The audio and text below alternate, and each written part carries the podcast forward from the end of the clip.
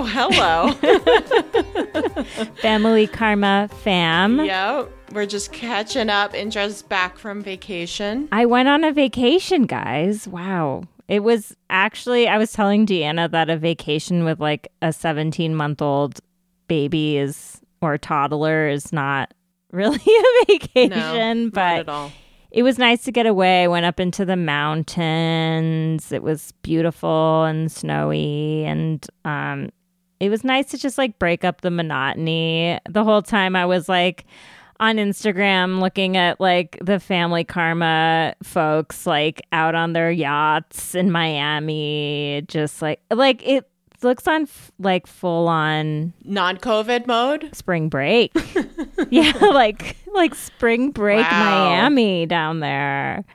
You, I, I told Deanna before we started that I did want to, you know, our last podcast episode. First of all, Issa Rae tweeted about This our last podcast news. Actually, this is this is the big news. Fuck the And- people storming the Capitol. We want to Yeah, talk about that. this first. It- but of course, it was like the episode that we recorded the intro the day before the insurrection. Right. And we were talking about Kim and Kanye's divorce, which is now old, Old news, news. compared to what has been going on. And I just want to say, like, I know, like, as you know, this is a podcast about South Asians, Americans, and pop culture. And I think that, you know, we have a lot of listeners who are brown and black and people of color. And I think we all know that, like, I know that as a brown person, if that had been me storming the Capitol, I would have immediately been labeled a terrorist and mm-hmm. been shot, mm-hmm. probably.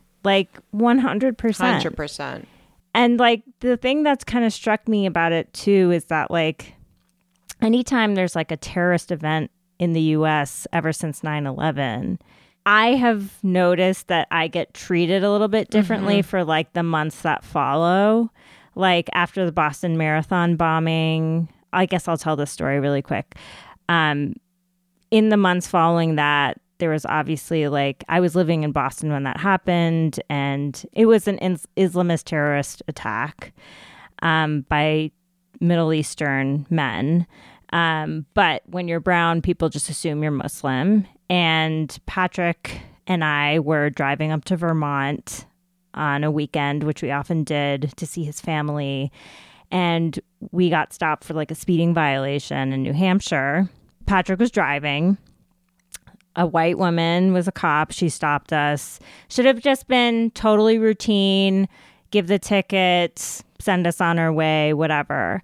Then she sees me in the passenger seat. She sees that I'm brown and she asks to see my driver's license. What? Have you ever heard Never. of a passenger getting asked to see their driver? Like, what if I didn't have a Oh driver's license? Yeah. And it was like, it was so clear to me what was going on in that moment. Right. And so, what I'm trying to say is that, like, the aftermath of that event affected, I'm sure I wasn't the only brown person that mm-hmm. experienced that level of scrutiny afterwards. Like, that follows people of color around like forever in America. And I can guarantee you that there, no one was looking twice at white people after what happened at the Capitol last week. You know what I mean? Like, that's white privilege mm-hmm. white people can go and do something really awful like that and the rest of the race doesn't have to answer for it. Mm-hmm. But that's not the case for people of color. Like you don't like we get side-eyed after terrorist attacks. Um and it's just that's just something that's been on my mind for the past week. So anyway, I just wanted to mention that because it was upsetting for It all is Americans. upsetting. It's upsetting to hear. Yeah, I mean, like these fucking.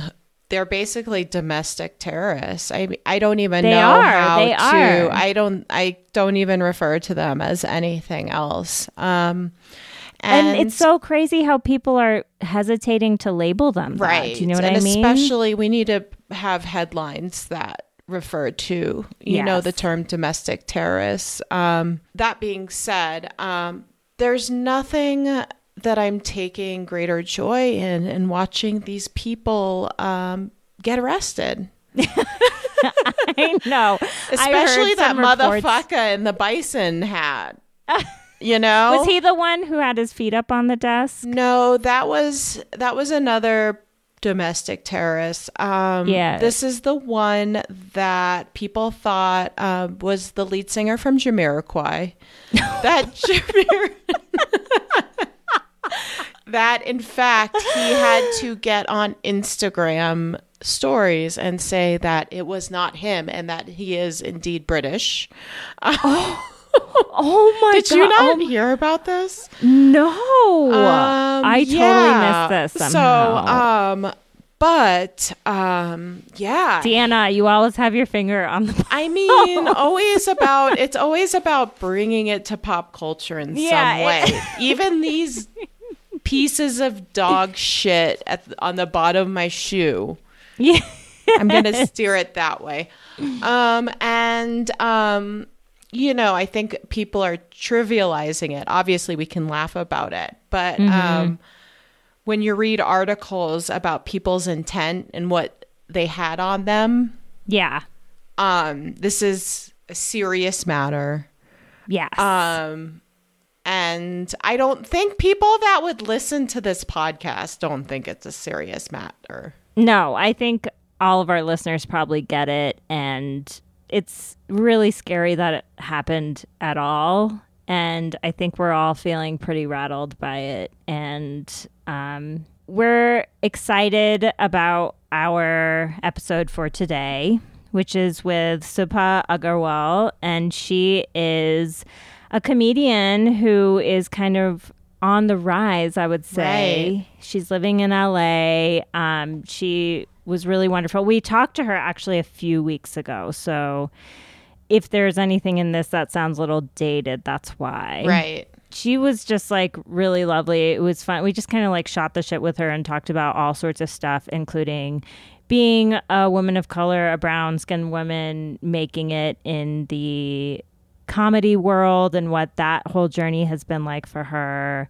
She, it, I think it's a, it was an interesting conversation. Do you want to talk about Patreon? Yes. So we want to talk about our Patreon also. Um, we know we promised when we like kind of relaunched back in October that we were going to start a Patreon with extra content. And then Deanna and I like, fuck, we don't have time to do more than the We're busy episode that we bitches. do. We are busy ass bitches, working moms. Just there's a lot going on, Bass. but we love ass bitches. we we love the podcast and um, we just love bringing these episodes every week we can't wait to start recapping family karma season two all of that is so great and if you feel like hey i want to support these women and what they're doing we do have a like a dollar a month tier on our patreon page where you can just throw us like a little bit of cash every month to say thank you. And if you want to sign up for that, oh my god, we would love you so much. That would be incredible. and we're it's honestly it's a dollar a month. It's a dollar enough a month, and maybe we could get five dollars. I guess we can't split a coffee and have it together, but maybe we could get a coffee and pour it half and half, and then we sit six feet apart, and and then we'll take a picture and say this was because of you. there will be updates on the coffee. And I also just um, we've been getting some new reviews um, Yes. as new listeners come in, and I want to thank you for that. But just don't hesitate if you haven't reviewed wherever you get your podcast, five stars. Say Yes. a little something. Um, tell your friend. Mm-hmm, Tell your enemies. Tell whoever you tell want. tell your dog and your cat. Tell your Could you imagine if we had a huge dog following? Oh, I would I wouldn't want anything more from this podcast. I've been thinking like I need to post some more content about my dogs you on do. Instagram. There's, there's no excuse. Should we Yeah, do a dog mean- post? who doesn't love big fluffy dogs and that's what i've got to offer you all so Mm-hmm. Um, the other thing that we wanted to just preview is we're really excited. Later this week we're going to be recapping we're resuming our recaps of the fabulous lives of bollywood wives and We're halfway through the season. We're gonna do. Is it weird? I kind of miss them. I miss them. I can't wait to get back into it. I don't know. Like you and I, we're so into the house. Like again, and it's like that is the missing piece. Like if it's like Trivial Pursuit, you have all the pies and you're moving Yes. through the game and you're like, what's going on? And you realize you're Mm-hmm. missing like the blue slice of the pie. and it's the fabulous lives of those Bollywood wives. It's such a good show. If you haven't watched it, you really should. It's on Netflix. Um, we're going to recap episodes five and six, but not just on our own. So excited. Raj Vaswani, who is Monica's dad, Huge is deal. going to. Oh my God, he's going to join us for Maybe the recap. Simba. Maybe Monica's dog Simba. Maybe Maybe, we could get a picture. Maybe we could ask Monica for a picture. I'm like not even kidding of Simba. Can we Yeah. get a picture of Simba for And just hold him our up. Instagram? No, just Yes. like be like Monica because we're like friends with Monica. But like, Yeah. do you think it'd be inappropriate for like, can we get a picture of Simba for our Instagram? Oh, we're gonna do a whole dog series Oh. on Instagram. All of the dogs of Family Karma. Oh my Theo, Uh, Fendi, Simba. I think that's Good, it. Indra. Actually, no. Oh, Chini. right. Chini is uh, Richa's dog. Um, okay, so but what's really what I'm really excited Mm-hmm. about is like Raj like is connected to the Bombay scene. And so he's going to have like a really good perspective on the show that I think neither of us have as like people living in America. Mm-hmm. I'm just gonna be like taking notes and wearing my smart glasses because Oh I'm my just gonna God. try to learn so much. It's going to be so fun. So that'll be our episode next week. And we have lots of other great content. Of course, as soon as we hear anything about season two of Family Karma, we will be the first to tell you. Um, I, I'm, again, I think season two filming has wrapped and they're probably editing. I'm. I think it'll be in the next eight weeks. I'm guessing, right? I think it's going to start around the same time as last year, which is early March. and we're gonna do one more recap before it airs because not a recap, but like an on update. everything we know about what's going on with the cast um, because we love them all and we're so excited. We're so excited. So, with that, um, we're excited to present this episode with Subhah Agarwal. She's really cool. I think you're going to enjoy the conversation. And thanks so much for listening.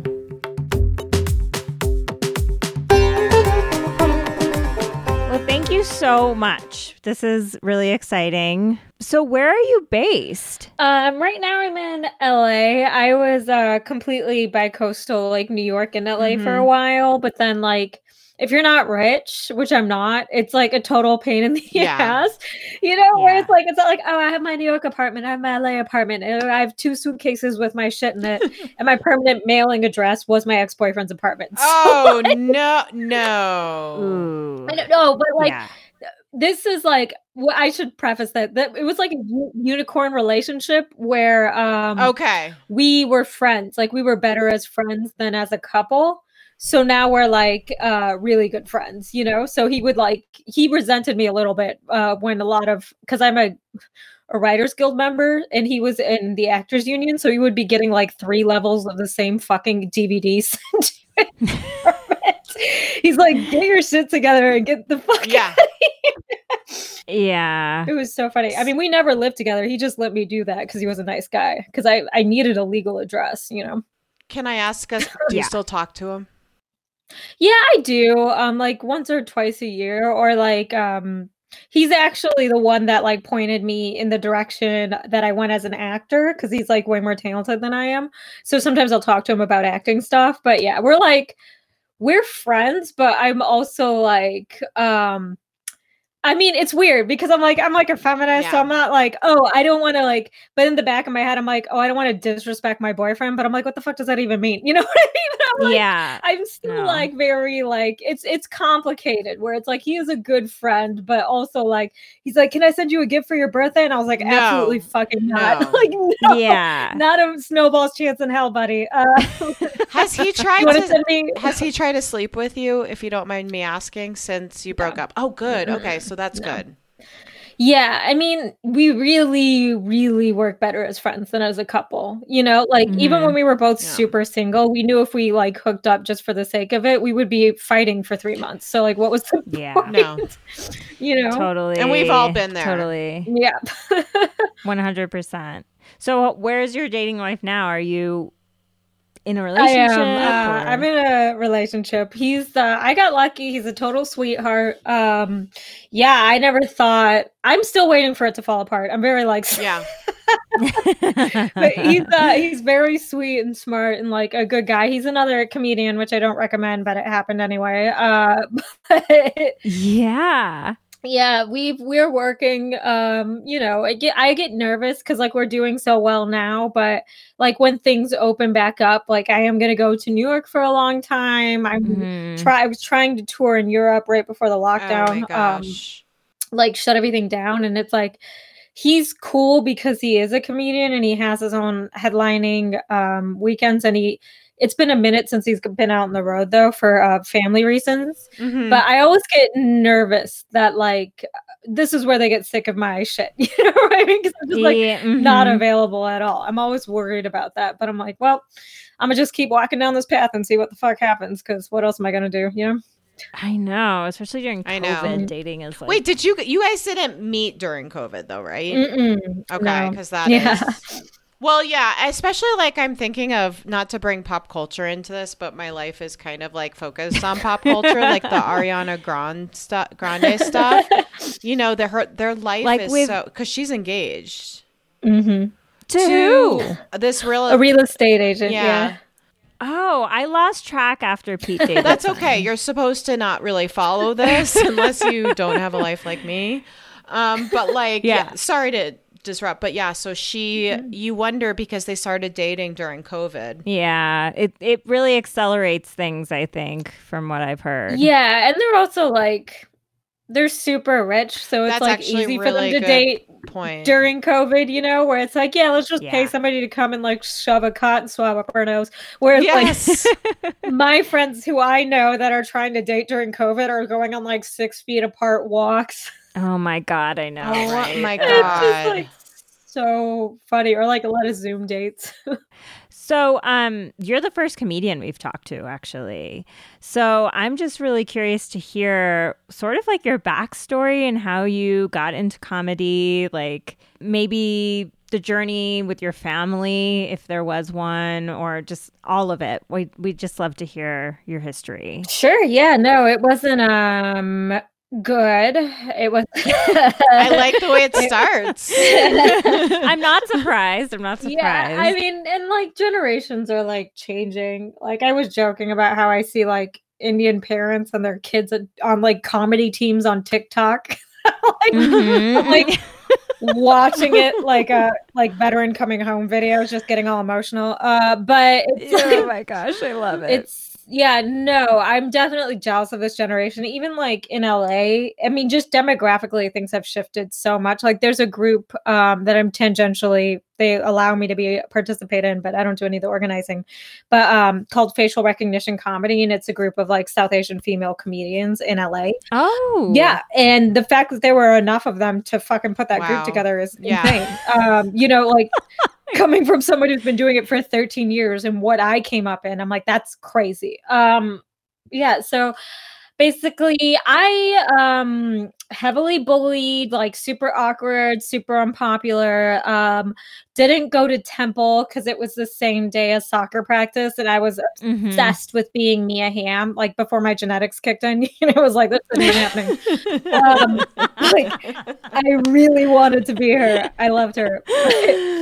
I so I didn't know a lot about my culture for that reason, and also like there was some like not even low key, but like you know like racism like ingrained in the way I was being treated, being one of the only people of color in my community, and I feel like subconsciously I was doing everything I could to fit in with everyone around me, just because I was like so feeling so isolated. And where was this? Where did you grow up? I was like in hour and a half northwest of Chicago, Oh, so like. Illinois. Yeah. Okay. So it was like I d- would, didn't have access to my community because I wasn't in Temple, and then I was in a very uh, predominantly white uh, area. I picture so it just I- like a John, you fitting into a John Hughes movie.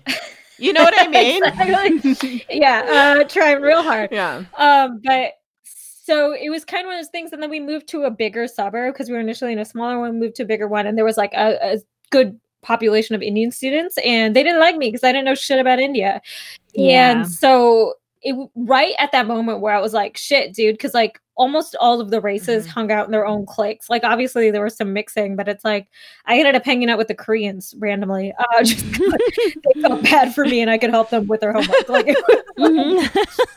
but it was like around that time that Russell Peters, who I think was like for a lot of people the first like South Asian stand-up comedian that a lot of us saw, and he went really viral online. And um yeah, everyone, all the Indian kids loved him. And so I kind of got it in my head. I was like, oh, if I could be like Russell Peters, the Indian kids would like me.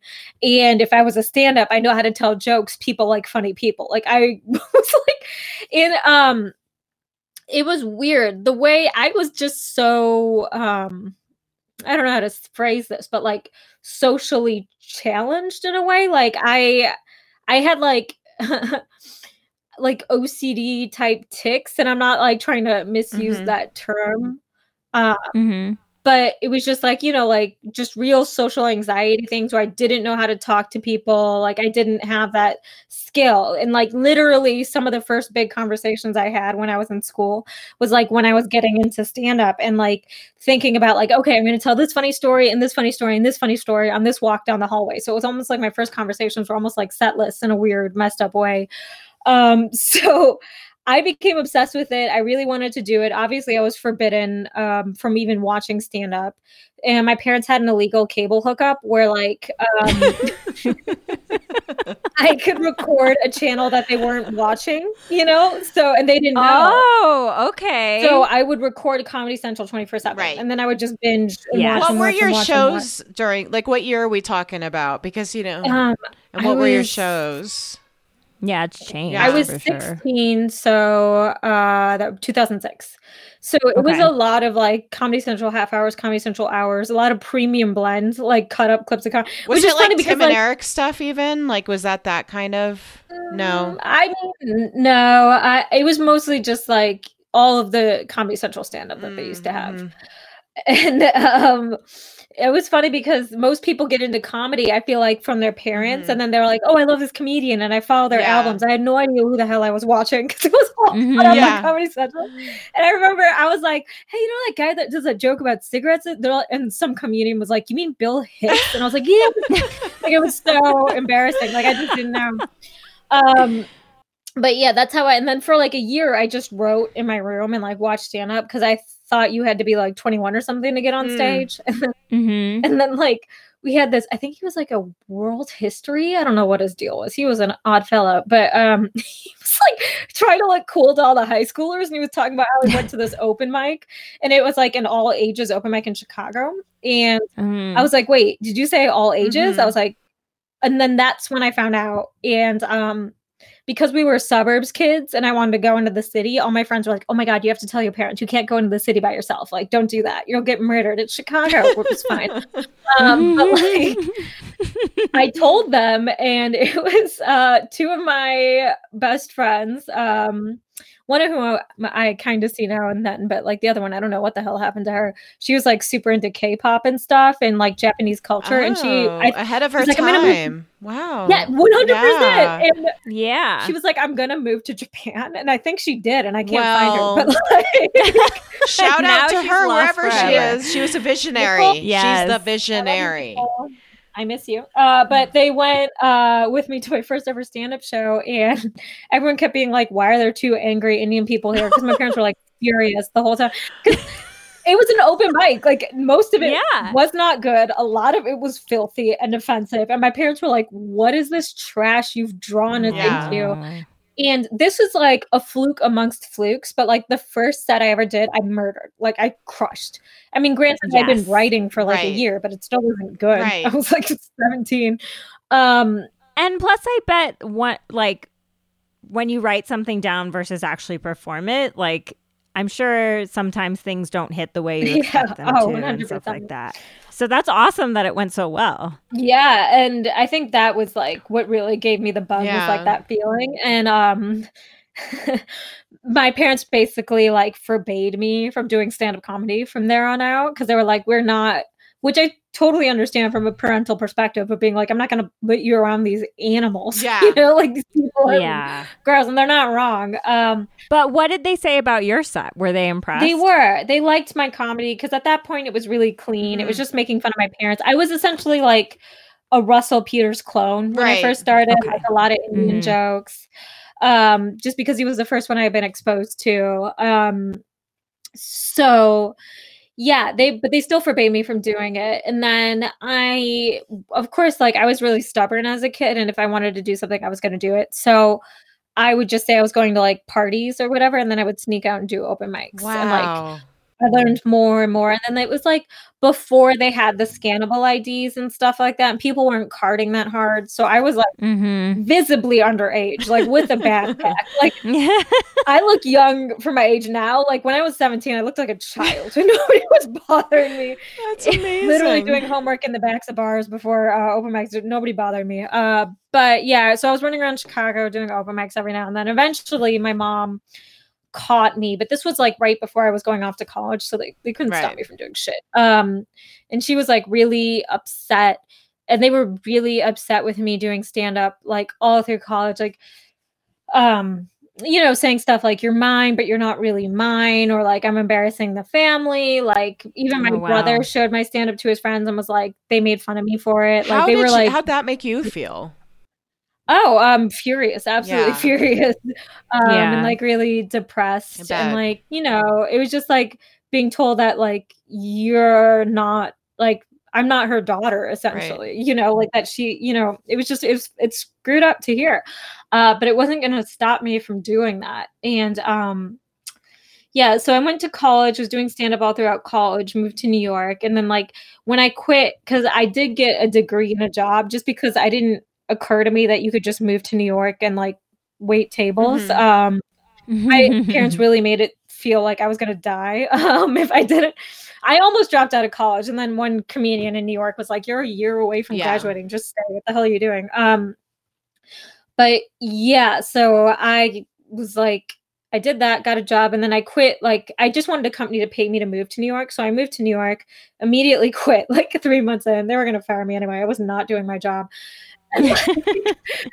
my uh my mom would like call me crying begging me to go to grad school Oh like my all this stuff. And then it was around that time where like i like was talking about like boys and sex a little bit. And like my mom thought i was doing it because like that's what female comics did. Like she didn't think i was actually doing that behavior. Mhm. um, yeah.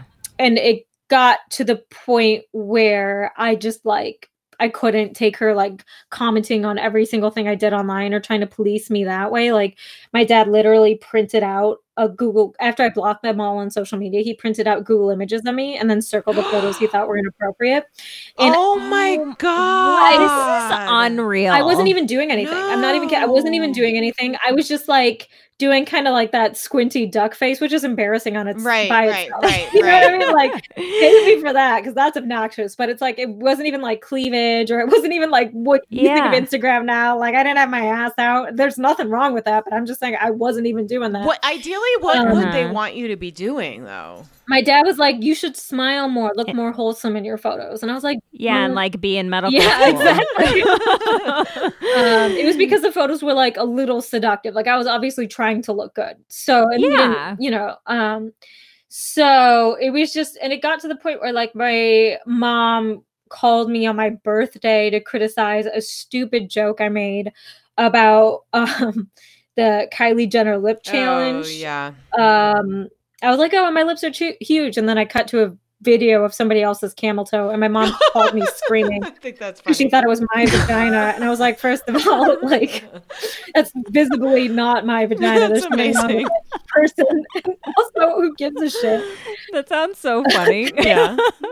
my mom did not and i just like i couldn't i couldn't take it anymore like i was just so mad that she would call to bother me about something that Yeah. stupid like pressuring me to take Yeah. it down and it was my birthday on top of it and i just told her i wasn't a virgin at that point i was like i can't you just Um, threw it out there. so- yeah because i was like i can't do this anymore and I don't know. I look back at my life and I'm filled with regret, but it's fine. um, yes, I agree. I agree. I think it's because my parents were so harsh on me from such a young age that I was in the habit of being like, if I want to live, I can't Yeah. follow. Yeah. So it, Yeah. it was just a natural progression because like they were trying to stop me from talking to boys outside of school, like period. Yeah. And it was like I when I grew up when I was really little and obsessed with Mia Hamm, I was a little tomboy. Right. So like it happened Mhm. that a good majority of my friends were men, and I don't mean that as a No, flex. no, no, no, no, no. it was just like one of the situations when I was younger, and then like as soon as I got close to puberty, my parents were like, "No, you can't talk to boys," and I was like, "Oh, fuck you mean I can't talk to Brad?" Like it was just insane.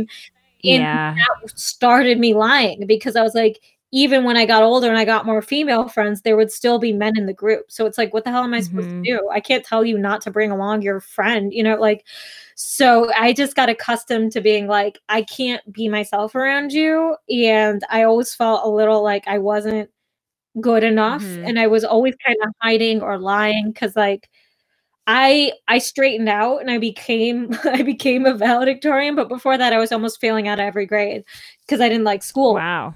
Um, yeah. so- and I would like try and hide my grades. So it was like I was in such a habit of like just not being able to be myself Right. and like not being able to live in the Mhm. environment that like I was just accustomed to living that double Yeah. life and like doing what I wanted. And I ended up in therapy in college because and this is how you know you're messed up when a bunch of comedians sit you down and are like, you're losing your mind. Um, but, like, they're like, go to No, but good Yeah. for them. I'm so glad they Uh, it was because I kept talking about running away. From where? From, From college. yeah, I wanted to join the Air Force one week, and then I wanted to. Oh my god, um, no! I worked in a county fair when I was little, so I was going to run away and join a traveling county fair. And they're like, "What are you going to do?" And I was like, "I don't know, sell onion rings." Yeah. They're like, "Okay." Okay. A traveling county fair. I really love looked that. it up. I, was, I mean, I was also very high on Adderall, Yeah. but like I packed, Okay. I half packed a suitcase. Like, what is happening? Um, but it was because I was finally having to um merge Yeah. those two identities. It's like I couldn't Yeah. being because in my head it's like i was giving my parents what they wanted by being doing well in school but then i was also doing what i wanted and then when those two weren't Mhm. compatible anymore and they were becoming the same person it was like really hard for me uh to accept that What was? Did you like your therapist in college? he was really sweet yeah um it was like completely like it was through some sort of charity um so it was like free and it was like he was he was an angel. He was like yeah. And how how did he tell you to manage the two or um, combine them or whatever? gosh it's hard to remember but like I'm assuming he was like a white man too. Interesting. Yeah, So Yeah. it's like it may have been difficult for It him was, but he to. needed to know a bit about it. Like he was talking about how this Mhm. is an uncommon phenomenon amongst Asians and South Yeah. Asians. Um, Yeah. pressure to be something or achieve something in that gap, and how high the suicide rate can be in our communities because of that. So he was familiar with it, which was good. But um, like what worked with for you at that time maybe instead of like like how were you able Um, to just be like okay fuck it i'm gonna be me and Well, it was more of like because I knew I couldn't not Right. be, if that makes sense. So Yeah. Yeah. then it was just a lot of talking through like what do you owe your parents and like Mhm. that sort of like you, you still have to live your life um sort of thing. So it was just a lot of talking that out loud. And can we can we touch upon that? Because i know we have a lot of listeners that could be like struggling with the same thing of no no matter what age they are especially with their south asian parents that you know they feel like they need to be successful in certain standards. Like what advice do you give? And well when i my the first thing like even like saying that like i could feel it coming up inside of me it was just Mhm. like anger and pain like that was the first thing so that's like my reflex is to be like fuck you Yeah. you know what i mean which is Mhm, mhm. healthy but it was um it was just a matter of knowing that i can't be somebody else i just can't like i would literally be i would you know essentially like killing off a piece of myself and i don't Right.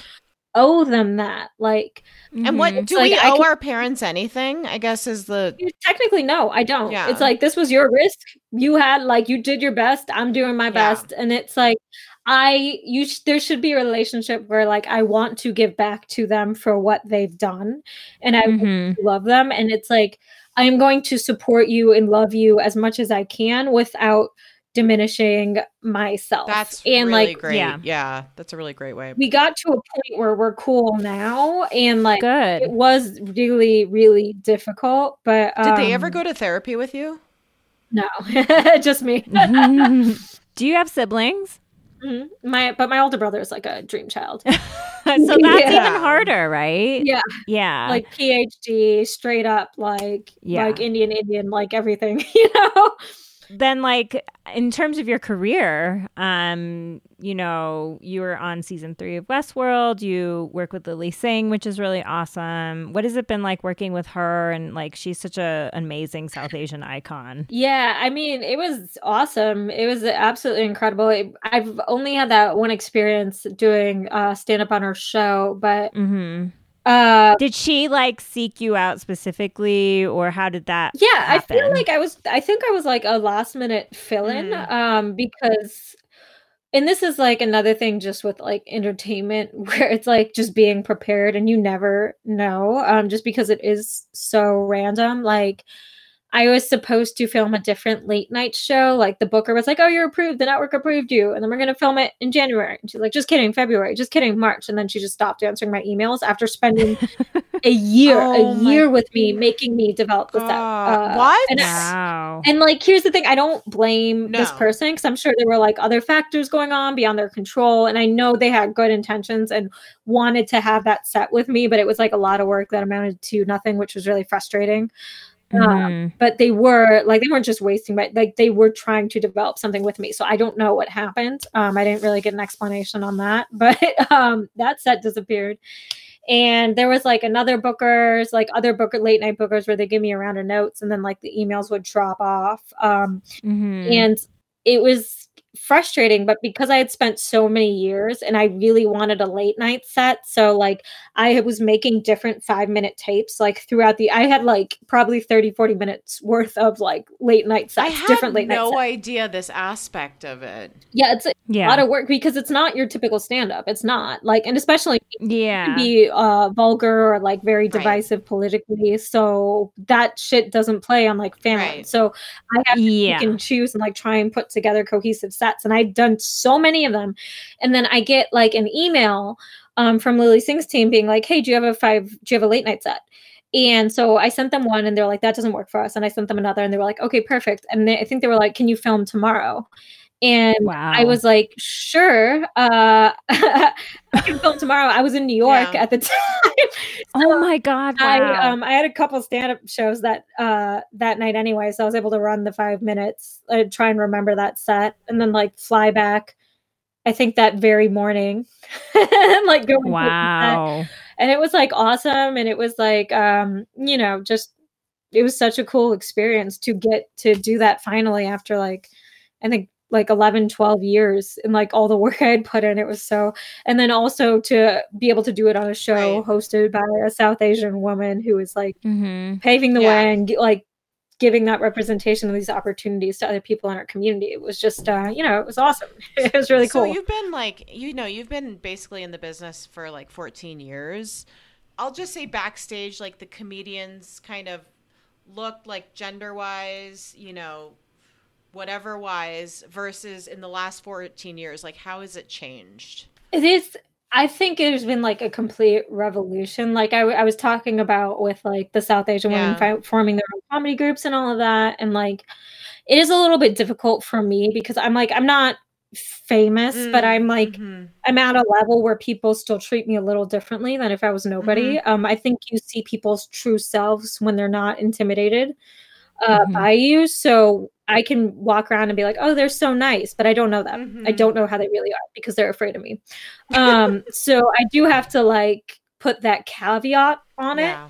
Um, but like pre, but I can for sure, for sure say pre Me Too movement, like the Yeah. way women were treated, the things people said to me, like how like scandals were treated was just like completely, absolutely different, hands down. Like it's just and i'm so happy that hope the next generation of female comics won't have to go through the shit i went through but no it Mhm. was like ridiculous like it was bad and i'm sure it's still there still are people who are like problematic and like things that need to change but like coming from what i came from Right. to like now it's like wow you know yeah. honestly like i do and this is the thing because i'm like it's weird because i i do consider myself like young and progressive Mhm. but i'm also not like i've been around a while and i don't know i get frustrated and this is probably also as a comedian when people jump down the throats especially of older female comics um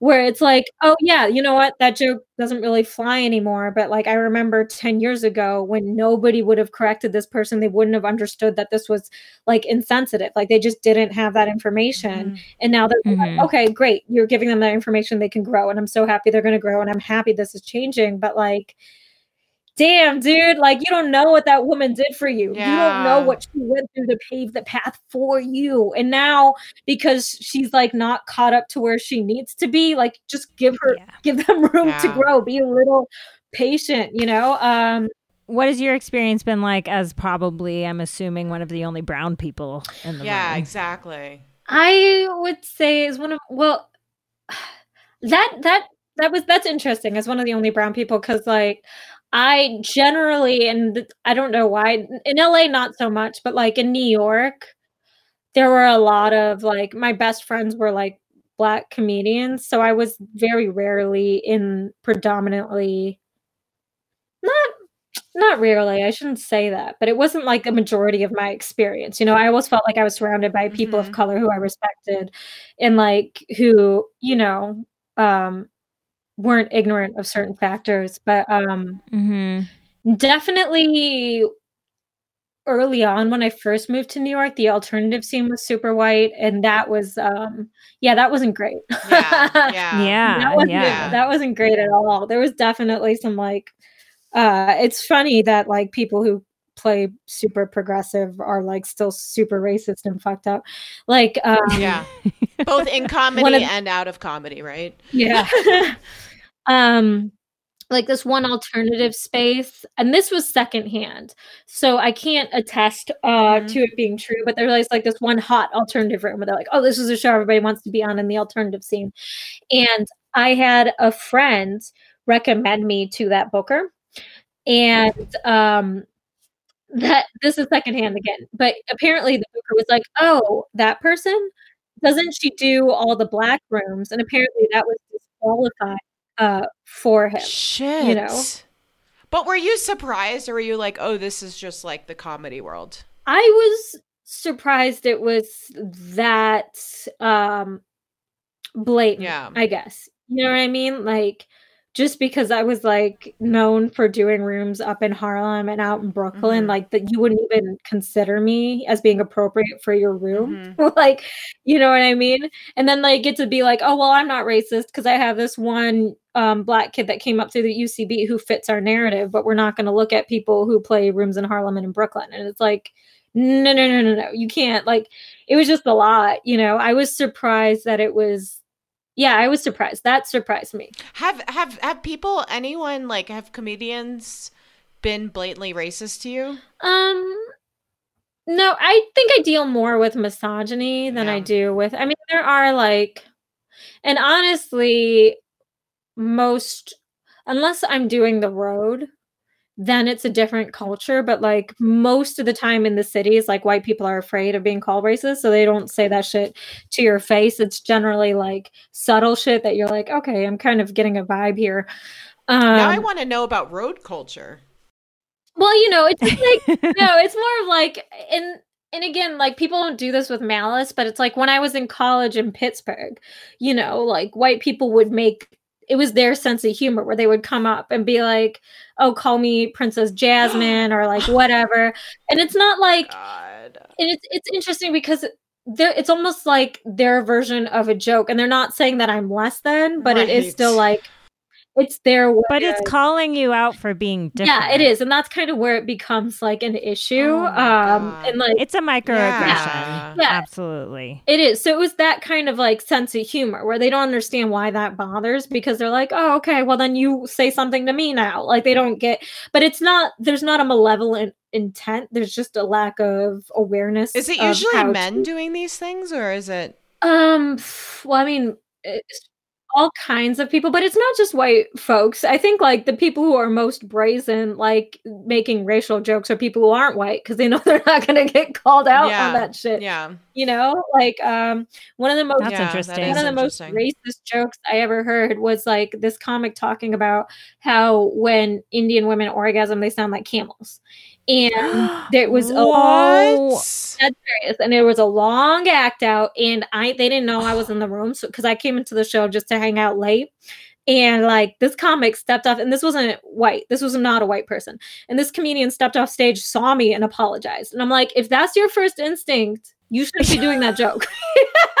you know what I mean? Oh so my. yeah, and it's like, and it, it is That is. they knew they weren't going to get called out because no white person is going to walk up to another person of color and be like, "You're racist," or like very few will. But so like they knew, they knew, and it was like, yeah, yeah. is it, But is that changing? Like, you know, when someone makes an obviously offensive joke to a minority group, whatever that is, do comedians call each other out on that? Do audience members start to say, like, hey, actually, that's not funny? uh, actually is that who was happening more? Murdering, uh, but like. it, it depends. I think it really just depends. It's all over the map. Um, mm-hmm. it's it's so complicated. I have mixed feelings about it. Um, What do you have this kind of caveats that, but maybe you can also answer like what do you say to uh, these older comedians that say that they feel like they can't be funny anymore because comedy is now too socially aware? Yeah, uh, which we hear a Um, lot. I won't say names. I have a couple names in my head, but Right. I mean, all you have to do is look at Carlin. You know what I mean? Like he was actually he was doing that since the jump. Um, you know, Pryor was breaking boundaries. That was socially aware. Um, I think what's changed is social media. Uh, Mm. I really think that's what a lot of, and this is the thing I noticed when you're a comedian and you get attacked through years of training, your instinct is to give it right back. That is your instinct. yeah. That is what you do when you're Mhm. on stage. It is the split second. It's almost like an animal part of your brain at this point, where if somebody says anything to you or says something isn't funny, you come back at them three times at hard, or you're going to lose the room. So it's like we're trained to be that way, which isn't good, you know, Mhm. outside of a stage context. So I see that a lot where like somebody will attack a comedian's joke and then they'll get super defensive. And I'm guilty of that. Um, I mean, I don't like talking about this too much, but it happened to me where I tweeted something I didn't realize was insensitive at the time. And then I got like hate mail, death threats, threats of physical violence, like, and it's hard when the blowback is so extreme Mhm. to sit there and be like, well, what can I learn from this? Like, it's Mhm. hard not to be defensive in the face of like such uh an onslaught, if that makes sense, you know? Yeah, that that's a perspective that, you know, I'll just speak for myself, like I don't always consider because I'm not the one who's going to get like, you know, roasted for Mhm. saying something really, Yeah. you know, whatever. It's- um It's a bummer because like it's like, yeah, I totally get and it made me more sensitive to it because I used to be on the other side where I was like, just fucking don't do that or take it with a grain of salt, like you messed up, whatever. But it is hard. Um, you know, it's difficult and it's difficult to realize that you're doing something that is problematic, Mhm. you know? Mhm. Um, whether you intended the joke that way or Mhm. not. Like if it can be read that way or if it's having that impact, it's not worth it, you know? So it's just does that make you more hard. understanding of these maybe even the old timers that can't change their ways?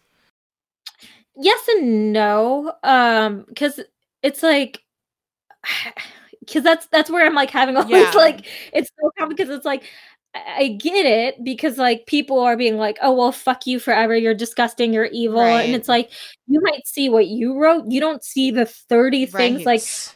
like J.K. Rowling is like, you know, famously transphobic at this Right. point, and it's like Yeah. heartbreaking to all those people who loved Harry Potter. But like, she was talking about how she gets all these rape threats and all this shit, and I'm like, unacceptable. damn, dude, Yeah. like, and if if like within like wow. and the Yeah. internet is mostly gross. So let's look at like within 40 of those comments, like let's say 30 of them are just vile and disgusting, and then 10 of them are legitimate criticism that she should hear to grow. It's hard. It is hard work hmm to like go through and read all that. Like, you know, Yeah, it's hard to like have five people say you should be raped and then like consider the sixth comment with like without being super angry and upset. Right. And I think it's important we're we're focusing this is on women too, where we go out in the Yeah. world and we are afraid for our safety.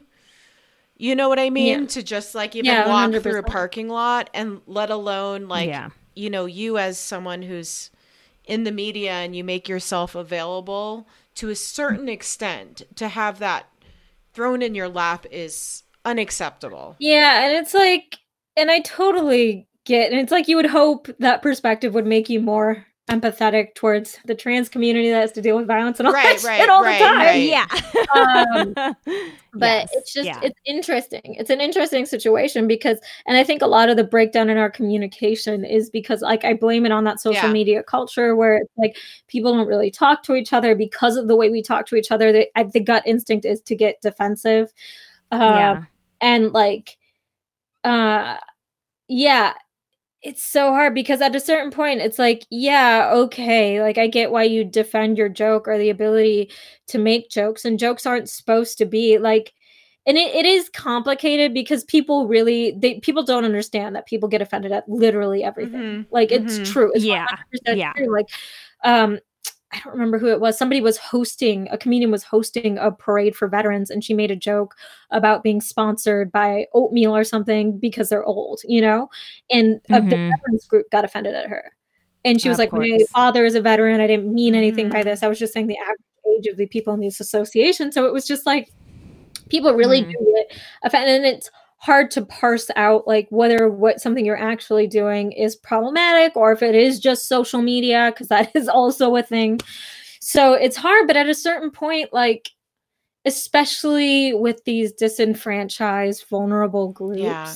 like if enough people are coming forward and being like hey this joke is having this effect like even Yeah. if you don't fully understand it my point is why risk it when there's Right. Mhm. Right. other jokes that you could make and that you have made and it's like this especially when like and it has been i mean i mentioned trans people in terms of jk rowling but it, for whatever reason amongst older comics that's been like the line for a lot of them Mhm. where it's like i'm gonna make this joke and it's like this is a community that has been under attack from this administration that has uh, violence being perpetrated against them all, even famous people like Laverne Cox are getting harassed out in the street. Um, suicide rates are insanely high. It's like, why? What is what are you benefiting? Like, what is the risk benefit reward ratio? Like, is it Yeah. worth it to really push the boundaries? And why are you pushing these boundaries? Like, what's your motivation to say whatever you want, whenever you want? Like, because at the end of the day, it's like you can say this shit. Nobody's stopping you. It's like, yeah, because of Twitter, there's going to be somebody in your mentions, like every time you do tweet about apple pie or whatever, which is like annoying. Right. But it's, no one's stopping you. No one's deplatforming you. You still have access to everything. So, what is quote unquote being canceled? Like, what are you fighting for? What are you fighting against? And who are you potentially harming? Well, it's hard to hear like someone like mhm. Jerry Seinfeld talk about being canceled, and it's like, uh, his ass is probably on. yeah, that's like, is that What? a joke? You know what I mean? Or just like being Yeah. uh, like, I can't do my set anymore, and it's like, dude, you've been doing your set on Seinfeld for like, you said about airplane being what the fuck is he I talking know, about? I know, but it's just like I- your ass is on television twenty four seven across this world, so don't even like,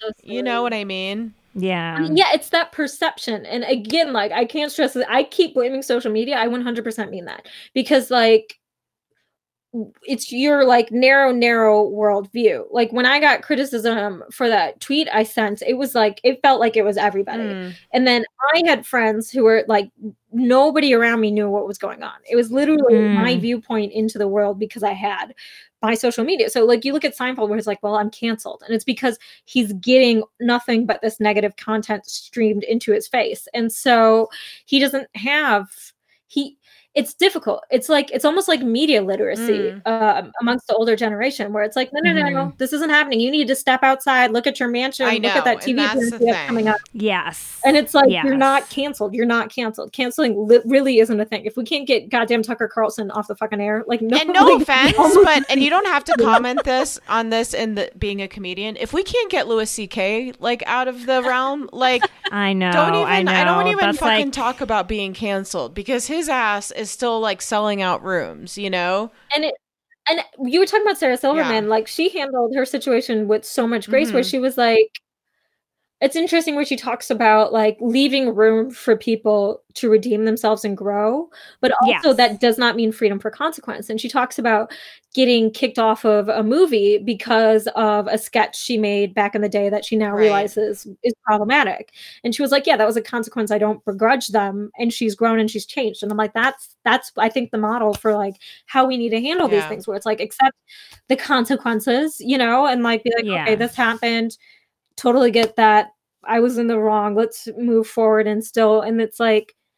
She could sit there. She could have sat there and been like, "Oh my god, I got canceled," but she didn't, Right. you know. And that's, yeah. I think, Well, I think it's like that's how I try to approach this because I think through Me Too, through like cancel culture and everything, we've all had people who we idolize like get torn down and Mhm. it's like you feel that moment of like but I love this person but this pro- behavior is really problematic. So I try to look at like well how did they respond? Mm-hmm. Right. You know, like what was their response? And if like Jerry Seinfeld's going to respond like Like a shithead. I can't do a set anymore. It's like, are you really that unfunny that you can't write new jokes? Like, what the fuck, you know? Like, that's not an apology. Or or Louis C.K. I know I'm dragging Louis C.K. Louis C.K. is going to apologize and then make a, a whole set out of No. his what he fucking did. this is interesting to me because like it's the same with any movement where like if you're only finding or only talking about the negatives of it Yeah. that's a Mhm. problem to me where it's the same people who will sit there and be like oh i support black lives matter but look at what they did to target Right. I'm like how are you not talking about the dead people in the street um Yes. so Yeah. it's kind of the same thing uh, to a lesser extent because we're just we're talking about jokes um but Yeah. Well, when yeah. it comes to cancel culture and all of that, where it's like, well, let's talk about the good Yeah. that's come of it by this quote unquote cancel culture or call out culture, where it's like it's shifted, like, hey, maybe white comics stop saying the fucking N. Yes. You know, Oh like my God. not- yeah. Yeah. that's Yeah. like it's, it's not edgy it's not like maybe stop like that's a positive that has come from this and um just like shifting the way um people talk about women male comics talk about women that was Mhm. always something that was super hard um for me especially coming up being one of the when i was younger like hearing the way they were just talking about women completely unchecked and how that's evolved and changed and like been like a positive experience for like the women in the community and the women who have to listen to that shit. So just in terms of like education and awareness, like good things have come from that, from becoming more aware of um, how your comedy impacts the audiences, which is literally our job as a comedian, understanding how we're Yeah. impacting the people listening to our words. So, and then of Yeah. course there are the negatives. There are the negatives to it too. Like um, Nimesh Patel got booed off of a stage, or his mic got Mm. cut at a college gig because he was telling a joke that was in favor that was talking about how hard it was to be i think um black and then also a member of the lgbtq community how you have two forms of systemic racism like that was the point of the joke but before he could even get to the punchline they cut his mic so Wow, okay. it's like yeah the, there is yeah cancel culture does go too far. Call culture people are wrong. Like just because you are offended doesn't mean you're in the right. That is true. But just because you are offended doesn't also mean you are in the wrong. Like it's a nuanced situation. Not everything is black and white. And like good does Yeah. come out of trying to be like hey let's not be pieces of shit and punch down with our comedy. Like what's the what's the issue there So are know? you still sitting uh like waiting to go on or hearing other comments that you're like, fuck, you're like stuck in the Stone Ages? Like, or is that kind of non not happening anymore? Um, no, it still happens. Uh, and how do, do you confront like you did the other comedian? Do you confront them and you're like, no, this is fucked up? No, I don't. Um, just because like yeah, I really don't. Unless I'm like friends with somebody, I'm probably not going to say something to them. Um, well, that takes energy from you. That's actually a you know. really good point. I didn't think about that. Unless it's extremely, if it's something that's extremely fucked up, I would probably say something. Especially if I'm on stage after them, I'll just make fun right. of them. Um, that's yeah uh, to do that. But um, yeah, unless it's something where I'm like, I I would I would feel bad if I allowed this person to continue saying this. I'm generally not going to confront somebody about something just because, like, number one, like, it does take energy from me. I don't know this person. I don't know how they're going to respond. And, like, I don't want the reputation of being like, I don't know who this person or how is, how they're mm. going to talk about me, who mm-hmm. they know. Like, I just, um, yeah. And it's like, and maybe that is kind of like a, uh, a hangover from coming up in a generation where there was no recourse, there was no Me mm-hmm. Too, there was no like whatever, like you speak up, you get punched yeah. down three times as hard. So I think part of that is a hangout, uh, like still left over in me, where it's just like I'm I'm tired. Yeah. like, yeah. I'm so tired and I don't want to have to have these conversations or educate you. Like I just it's almost like I'm trying to survive and work. Right. Like at the end of the day, I'm mm-hmm. just trying to survive and work. Mm-hmm. And um sometimes that I'll see comics who are like way more outspoken than me and they are doing good by being outspoken. And like I try to speak up, but I'm definitely not as good about it as uh, some comics are, you know, where it's like some comedians where they're like, um, but then again, like these people are also way generally are further along in their career mm. than I am. It's a mix, but like sometimes I'll be like, oh, well, I'm not going to perform on the same lineup as X, Y, and Z. And I'm like, yeah, yeah, but then I'm down a show yeah. and I just took away my own stage time. So what am I doing here? Yeah. So I, I, don't know. It's hard. It's it's hard. Um, what was it like being on the set of yes. Westworld? that was awesome. Uh, that was shocking. yeah, how did that all come together? Um, so literally on Friday, I was. I mean, they can't fire me now. Uh, the show got canceled so time, but I was in a writer's canceled? room. No, not Westworld. Oh, I think actually, I don't know. I think Westworld got okay. renewed. The show I was writing for was writing for yeah. a show, uh, and like I, uh, I was supposed to audition in the morning, and I called in to work, said I had a headache, and then like, um, the, then I get a call last minute. They're like, "Hey, the casting director is sick. You have to do a self tape," and I was like, fuck. And then like I had um really nice, like he was my boss's assistant, but he helped me do a self-tape on my lunch break. And wow. so like I I did the self-tape with him on my lunch Can break. Can you explain for it. people that not in the industry what a self-tape mm-hmm. is?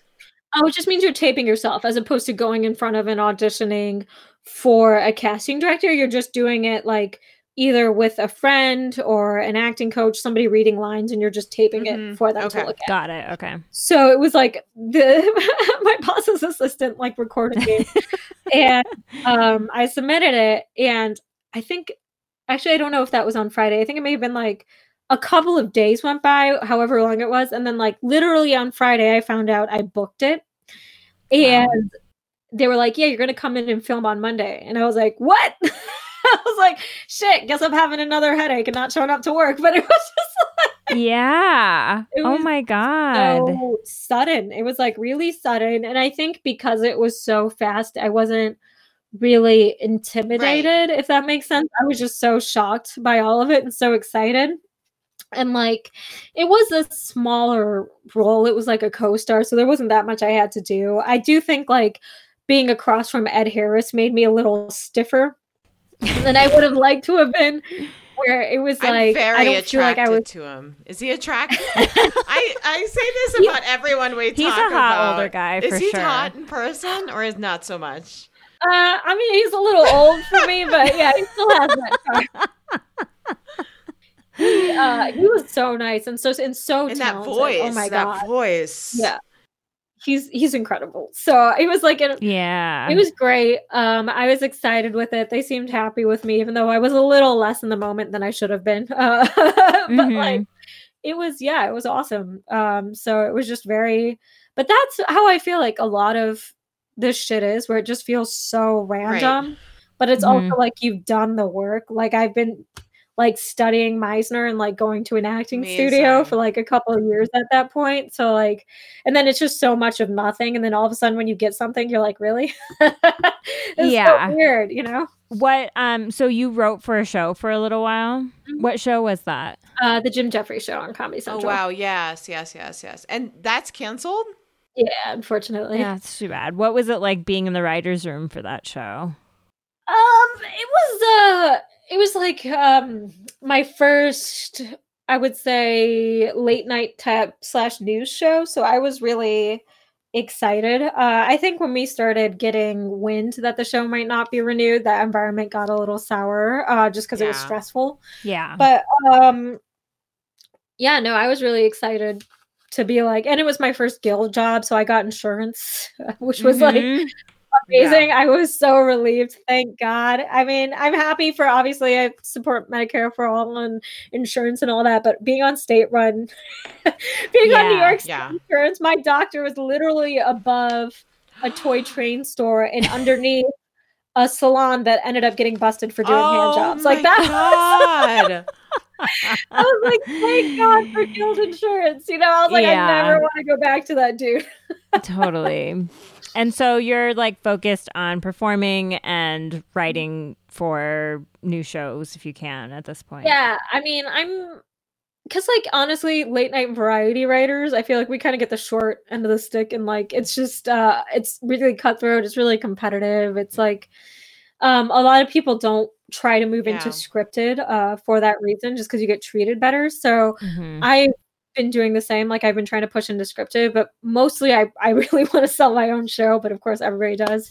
Yeah. Um, but I also like now I'm a little more interested in acting. Um, just because like it's newer to me uh, than being a writer. I like really enjoying it and loving the process, and like I just want to explore that more. So When you go for auditions, like, are they looking for a South Asian woman or is it like, how does that work? Because I remember, like, when I was in middle school and they were like, you should be in the school play, I was like, I can't do that because I'm brown.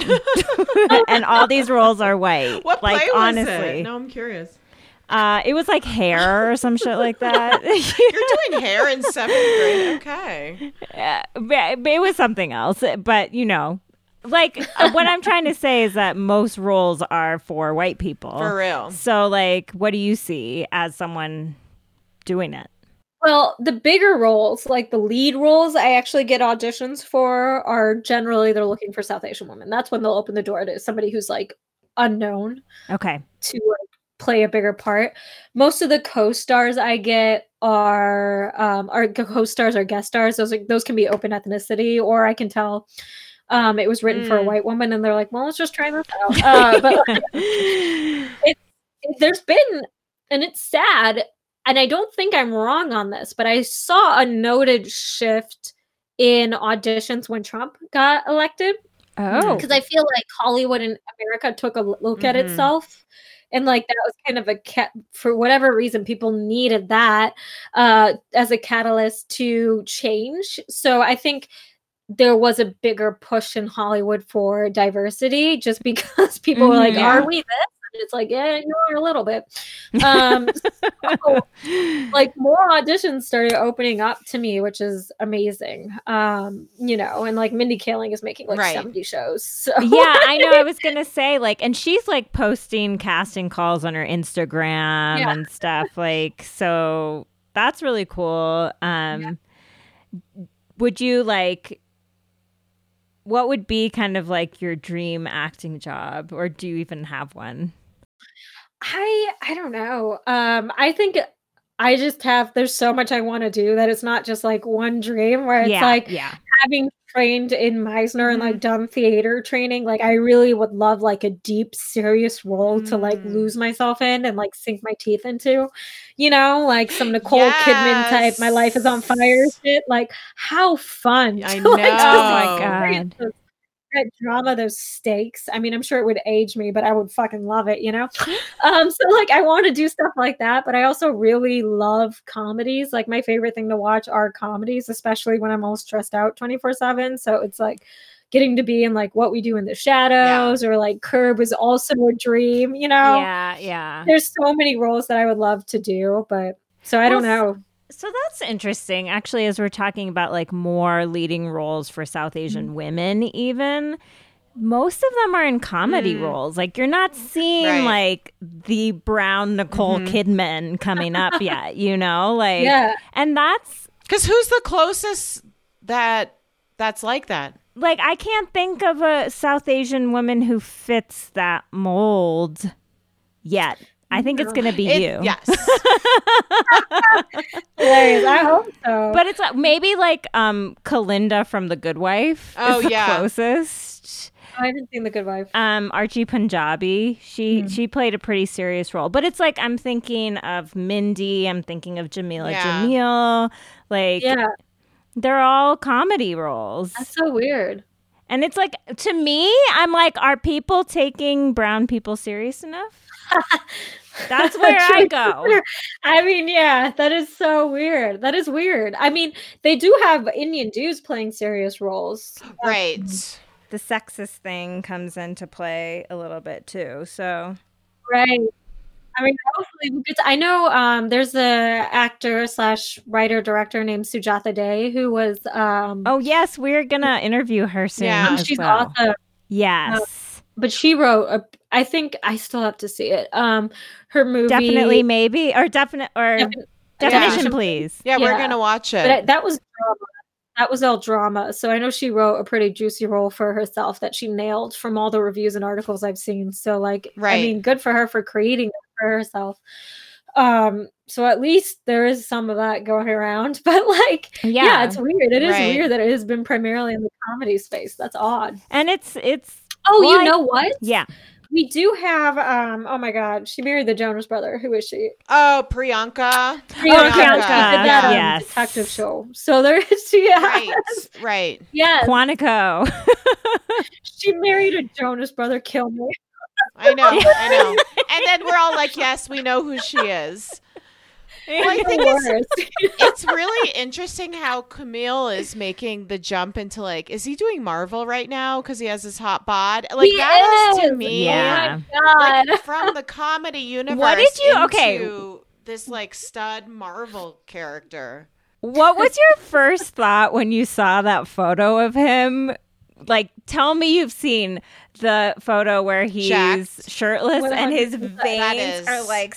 I well, I think as a female, you're either you're either into that or you're repulsed by that. And I'm if I know you're not asking me, but I I am asking. uh men with good bodies really scare me. Like that is like I'm just like What about you? That's so funny. Uh. I mean, I love a, a dude with a good body, but I've known like I've known Kumail or like for a long, long time. So when I mm. saw that, it just made me laugh really hard. I, was like, "What are you doing?" Oh, so I you're mean- buddies with him? Not well. I was a very one-sided relationship. It was Best like, friends. Best I watched friends. him. Best friends. He doesn't answer my letters. Uh, no, but I've like watched him come up, but I was always on like like I was an Yeah. open micer when he was a headliner, so I, Mhm. I knew who he was, and I knew him throughout the years, and I followed his career, and then like he just like has ripped all this. I was like, what are you doing? I mean, he looks Amazing. amazing. You know, he looks smoking hot. You know, like Shah Rukh Khan, like you know, Yes. boyfriend. But it's just like it just made me laugh what is this? I know. I honestly thought it was photoshopped. I was You like, I was like, that is not real. Like, But Indra, does it turn you on? no, that that Yeah, level okay, is like okay. there's some steroids going on. You maybe. think so? I'm so Actually, I don't. I don't think so because I heard him on Dax Shepard's podcast and they just like talked about working out for a really long time and it was like he was just But- like very regimented with what he was But eating that's the and working thing. out and everything. It's like what we talk about, like when so Indra and I watched The Bachelorette, and it's like I couldn't date any of these dudes because it's like you get hammered and you start going into the cookies and you're eating sleeves of them, and they're just like Yeah. looking at you like you're yeah, Judging like you. a Tyrannosaurus Rex. I've I've dated a lot of not a lot of uh, a fair amount of ripped dudes, and Uh-huh. it's like Where are you going? I going don't out know, to eat? it's just though? weird. And what are they ordering? Yeah, you're not. I'm like you're eating tuna out of Yeah, Tupperware. What are you doing? That is- yeah, no, not a good look. yeah. Not a good look. Well, this has been like so lovely. Yeah, it's been really fun. This has been so fun. Just us girls. I know, I know, and Can you plug your all your shit? Plug it all. yes, please, Instagram, Oh, everything. sure. Um, yeah, right now my Instagram is uh sorry, Supaha. I apologize. It's S U H A H A. And then my Twitter is just Subhah, S U B H A H. And those are the two I'm the most active on. Like I have it TikTok. but it's COVID. It's I'm- COVID. yeah. So I'm doing great. But yeah, right. Uh Twitter and Instagram are the ones I'm most active on. Awesome. And so people can find out more about what you're up to on there. Yeah. Awesome. Well, thank you so much for talking with us today. Thank yeah, you it was so really wonderful to meet you. Thank you for having me. This was fun.